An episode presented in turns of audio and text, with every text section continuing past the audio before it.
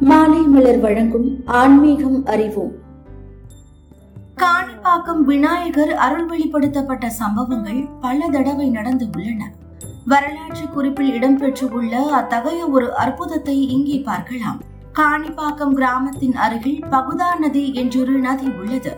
அந்த காலத்தில் பாலம் கட்டப்பட வசதி இல்லாததால் மக்கள் அந்த பகுதா நதியில் இறங்கி நனைந்தபடிதான் கரை கடந்து வருவார்கள். பெரும்பாலானவர்கள் அந்த பகுதா நதியை கடக்கும் போதே புனித நீராடி விட்டு வந்து சுயம்பு விநாயகரை வழிபட்டு செல்வார்கள். இந்த பழக்கத்தால் காணிப்பாக்கம் விநாயகர் புகழ் பரவியது.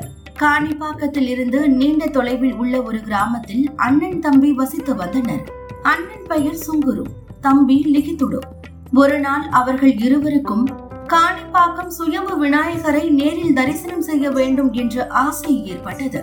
உடனே அவர்கள் இருவரும் காணிப்பாக்கம் நோக்கி நடக்கத் தொடங்கிவிட்டனர் காலையில் நடக்கத் தொடங்கி மதியம் வரை அவர்கள் நடந்து கொண்டே இருந்தனர். நீண்ட தூரம் நடந்ததால் அவர்களுக்கு களைப்பு ஏற்பட்டது. அதோடு பசியும் வயிற்றை கிள்ளியது. பசி அதிகரித்த காரணத்தால் அவர்களால் மேற்கொண்டு தொடர்ந்து நடந்து செல்ல முடியவில்லை.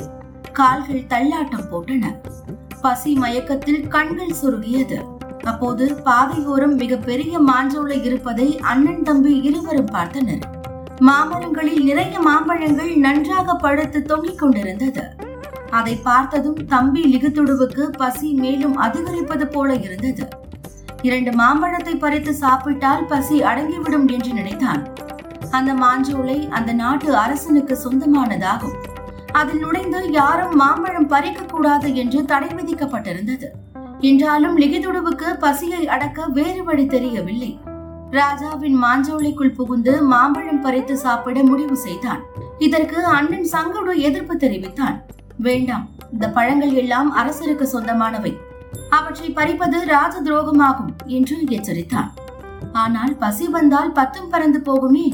தம்பி லிகிதுடு தன் அண்ணனின் எச்சரிக்கையை கண்டுகொள்ளாமல் மாம்பழ தோட்டத்திற்குள் புகுந்தான். மாம்பழங்களை பறித்து ஆசை தீர தின்றான். அதன் பிறகே அவனது பசி அடங்கியது நிம்மதியாக வெளியில் வந்தான். அங்கு அண்ணன் சங்குடு கடும் கோபத்தில் நின்று கொண்டிருந்தான். நீ செய்தது பெரிய தவறு.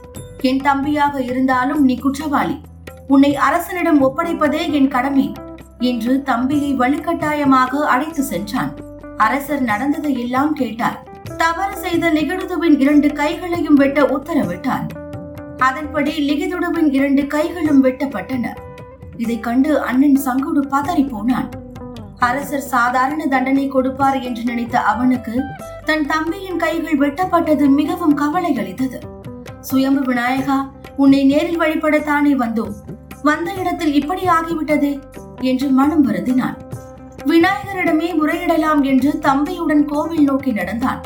அப்போது பகுதா நதி குறுக்கிட்டது. அதில் புனித நீராட அண்ணன் தம்பி இருவரும் மூழ்கி எழுந்தனர். என்ன ஆச்சரியம்?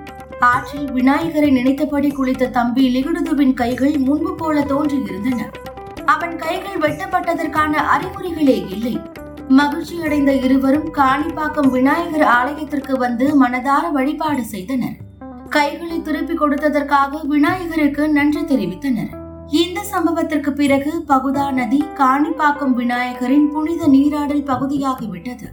இதுபோன்று ஏராளமான அற்புதங்களை காணிப்பாக்கம் விநாயகர் பலரது வாழ்வில் நடத்தியுள்ளார். தொடர்ந்து இணைந்திருங்கள். இது மாலை மலர் வழங்கும் ஆன்மீகம் அறிவோம்.